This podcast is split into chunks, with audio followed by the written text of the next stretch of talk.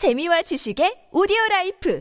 팟빵 안녕하세요. 군사돋보기입니다. 아무래도 러시아군이 헤르손 전선에서 철수하는 것은 물론 드네프르강 이남 지역에서도 물러나 결국 크림반도 바로 앞까지 우크라이나군의 점령지를 내주고 이번 전쟁 개전 이전에 원래 러시아 영토로 고수하는 선에서 협상을 요구할 수 있다는 분석이 나오고 있습니다. 현지 시각 11월 9일 오후 세르게이 쇼이구 러시아 국방부 장관이 우크라이나 특수군사작전 통합군 사령관을 맡고 있는 세르게이 수로비킨에게 헤르손주의 드네프르강 이북 지역에서 러시아군의 전면 철수를 공식적으로 지시했다고 러시아 관영 타스 통신을 통해 밝혀졌는데요. 세르게이 수로비킨 푸틴 총사령관은 헤르손의 주민들과 러시아군 병력을 조금이라도 보호해야 한다며 세르게이 쇼이구 장관을 설득했다고 합니다. 이렇게 말하기 좀 그렇지만 동부 돈바스 전선에서 자국 러시아 예비군들을 StarCraft Zergling 쏟아붓듯이 마구 희생시킨 게 누구인데 지금 와서 이런 소리를 하는지 기가 막힌데요. 세르게이 수로베킨 총사령관은 쇼이구 국방장관에게 헤르손에 인접한 안토노스키 대교가 현재 끊어진 상태이며 우크라이나군 측이 장거리 로켓을 활용해 또 다른 드네프르 강의 교량인 노바카우프카 댐 교량까지 무너뜨릴 경우 드네프르 강 이북의 러시아군 3만 명이 완전히 고립될 수 있다 경고했다고 합니다. 이 조언에 따라 쇼이구 국방장관은 드네프르 강 이북에서 러시아군을 전면 철수시킬 것과 이들이 안전하게 드네프르 강을 건너 방어선에 안전하게 배치될 수 있도록 할 수 있는 모든 조치를 실시하라는 지시를 내렸는데요. 과연 이것이 사실인지 헤르손 전선의 여러 곳에서 지금까지 남아있던 러시아군 부대들도 철수하고 있으며 바그너 그룹으로 추정되는 러시아 용병 집단들이 지키고 있던 스니 후리오카가 탈환된 후 이 주변의 여러 우크라이나 마을이 텅텅 비어 있다는 보고가 줄을 잇고 있습니다. 헤르손 시를 방어하는 데 있어서 가장 중요한 지역 지역으로 수십 차례 우크라이나군 포격을 맞았던 초로노 바이오카 지역과 헤르손 국제공항에서도 11월 9일 밤 러시아군 병력이 모두 빠져나가는 것이 포착되었다는 보고가 이어지고 있습니다. 게다가 그동안 헤르손 지역의 정보를 광범위하게 맡고 있었던 러시아군의 전파방위 활동마저도 크게 줄어들었고 그 덕분에 헤르손 전선에서의 실제 상황이 어떤지에 대한 여러 OSINT 정보가 조금씩 드러나고 있는데요. 그러나 이 같은 러시아군 행동이 정말로 헤르손 시를 버리고 드네프르강 이남으로 전면 철수하는 것이 맞는 걸까요? 이것이 사실이든 거짓이든 현재 우크라이나 우크라이나군이 해야 할 일은 명확합니다. 드네프르강 이북에서 이남으로 배를 타고 도주 중인 러시아군의 병력 이동을 전면 차단하고 이들을 포격하고 공격해 모두 초토화시키는 것인데요. 역시나 벌써 우크라이나군은 빠르게 러시아군이 빠져나갈 수 있는 여러 항구를 초토화시키며 모든 병력을 가둬놓고 섬멸시켜 드네프르강의 이름을 요단강으로 바꿔야 할 상황을 만들고 있습니다. 그러나 이는 시작에 불과하며 여러 오신트 전문가들은 어떻게 하면 대규모로 탈출하는 러시아군을 모두 소멸시켜버릴 수 있는지 구체적인 조언을 제시하고 있습니다. 분명 우크라이나 군은 러시아군은 이 기회를 놓치지 말고 탈출하는 러시아군을 모조리 초토화시켜야 하지만 이를 위해서 약간의 위험을 감수해야 할 것으로 보이는데요. 그 이유가 무엇인지 알아보겠습니다. 전문가는 아니지만 해당 분야의 정보를 조사 정리했습니다. 본의 아니게 틀린 부분이 있을 수 있다는 점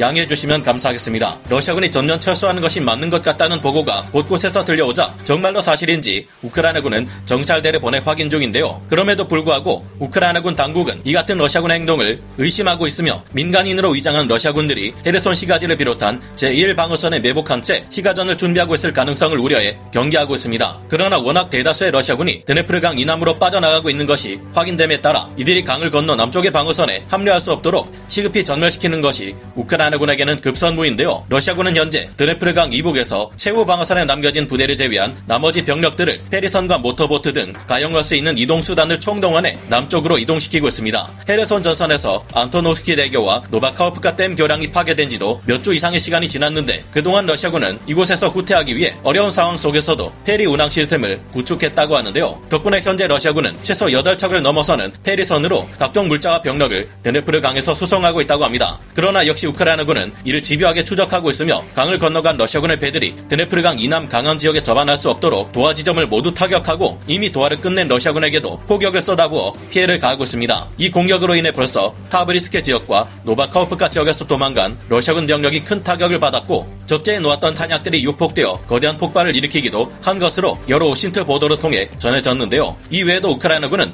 헤르손 방면에 배들이 접안할 수 있는 모든 지역에 HIMARS 다연장 로켓과 M777 견인 곡사포를 이용한 정밀 유도 포격을 가해 항구를 파괴하고 있습니다. 러시아군은 그동안 총 8개에서 12개에 달하는 항로를 드네프르 강에 마련했지만 우크라이나군은 이를 모두 추적해 항구에 러시아의 페리선이 접안할 때마다 박살내버렸다고 하는데요. 우크라이나군의 문제점은 이처럼 많으며 크고 작은 러시아군의 배들을 모두 공격해 차단하는 것은 어렵다는 것입니다. 그래서 우크라이나군이 생각해낸 것은 러시아군의 페리선이 아닌 항구 자체에 대규모 포격을 가해 항구 자체를 사용할 수 없게 만들어버리는 것이었습니다. 이 같은 공격으로 러시아군의 항구들에서는 수많은 바지선들이 격침되어 버렸고 이처럼 파괴된 선박들이 연안의 수심이 얕은 드네프르강 항구의 좁은 입구를 막아버려 러시아군의 탈출을 다시 한번 차단하는 장애물이 되어주고 있다는데요. 러시아군 입장에서는 항구를 빠져나가려면 이 장애물들을 치워야 하는데 장거리 정밀 타격 능력과 무서울 정도의 감시 정찰 능력을 가진 우크라이나군이 이를 귀신같이 알아내 포격해대는 탓에 엄두를 낼 수가 없는 상황이라고 합니다. 러시아군의 pontoon 부교는 설치되기가 무섭게 바로 우크라이나군의 포격 앞에 파괴되기 일쑤라고 하는데요. 이 때문에 러시아군은 계속해서 탈출하기 위한 항구를 옮기는 고생을 하고 있는데 이런 상황에서 러시아군의 헤르손 철수는 절대 무사 이뤄지기 힘들 것이라 최근 영국 국방부가 분석하기도 했습니다. 현재 헤르손에 인접한 러시아군의 임시 페리 도선 지역은 두 곳 정도로 파악되며 그중 가장 큰 규모의 수송이 이뤄지는 곳은 안토노스키 대교 가까이 있는 지역인데요. 이 도선 지점들에는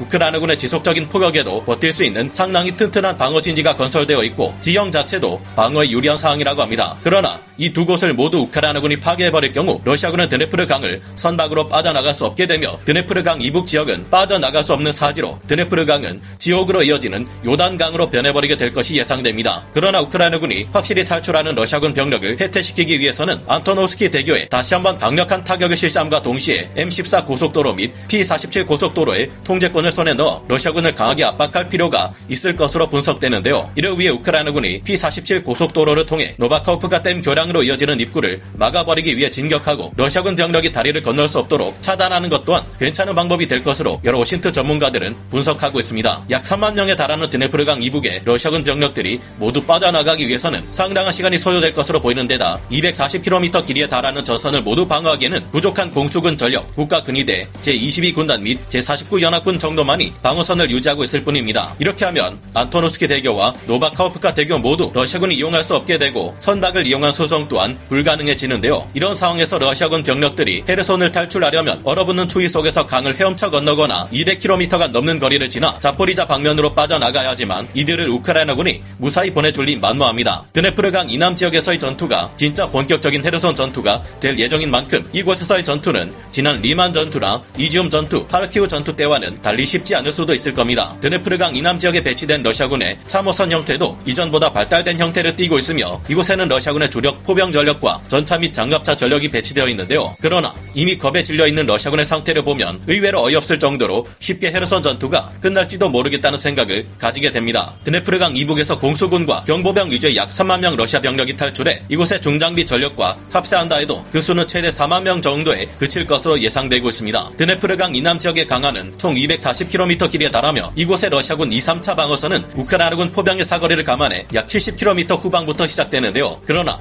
일명 수로베킨 라인이라 불리는 이 방어선을 모두 지키는 것은 현재 이곳에 배치된 러시아군 병력에게는 무리이며 병력 및 화력에서 우크라이나군의 큰 열세를 보이는 러시아군은 방어전을 성공적으로 수행하지 못하고 밀려버릴 수 있다는 우려가 나오고 있습니다. 그래서인지 벌써부터 러시아군은 지난 11월 초부터 크림반도 입구 두 곳에 새로운 방어선을 구축하고 있습니다. 여러 OSINT 보도에 따르면 현재 러시아군은 헤르손의 모든 방어선이 뚫릴 경우에 대비해 아르미안스크 방면에 방어선을 설정하고 자포리자 방어선과 멜리토폴 방어선이 밀릴 경우에 대비해 초나르 방면에 크림반 도 입구에 또 다른 방어선을 설정하고 있는데요. 이 두 개 지역에는 러시아군의 대규모 참호와 함께 대량의 콘크리트 벙커 시설이 구축되고 있다고 합니다. 사실상 여기까지 밀리면 남부 전선에서 러시아의 점령지는 개전 이전의 상황과 다를 바가 없어지는데요. 루한스크주와 도네츠크 전선에서 러시아군은 지금도 의미 없는 공세를 퍼부으며 자신들의 전력을 더욱 약화시키고 있어 11월 중순 이후 까딱하면 이들 돈바스 지역 전체를 우크라이나군에 탈환당할지도 모를 상황입니다. 상황이 이렇다 보니 사실 러시아군이 헤르손뿐만 아니라 자포리자, 멜리토폴 전선까지 포기 하고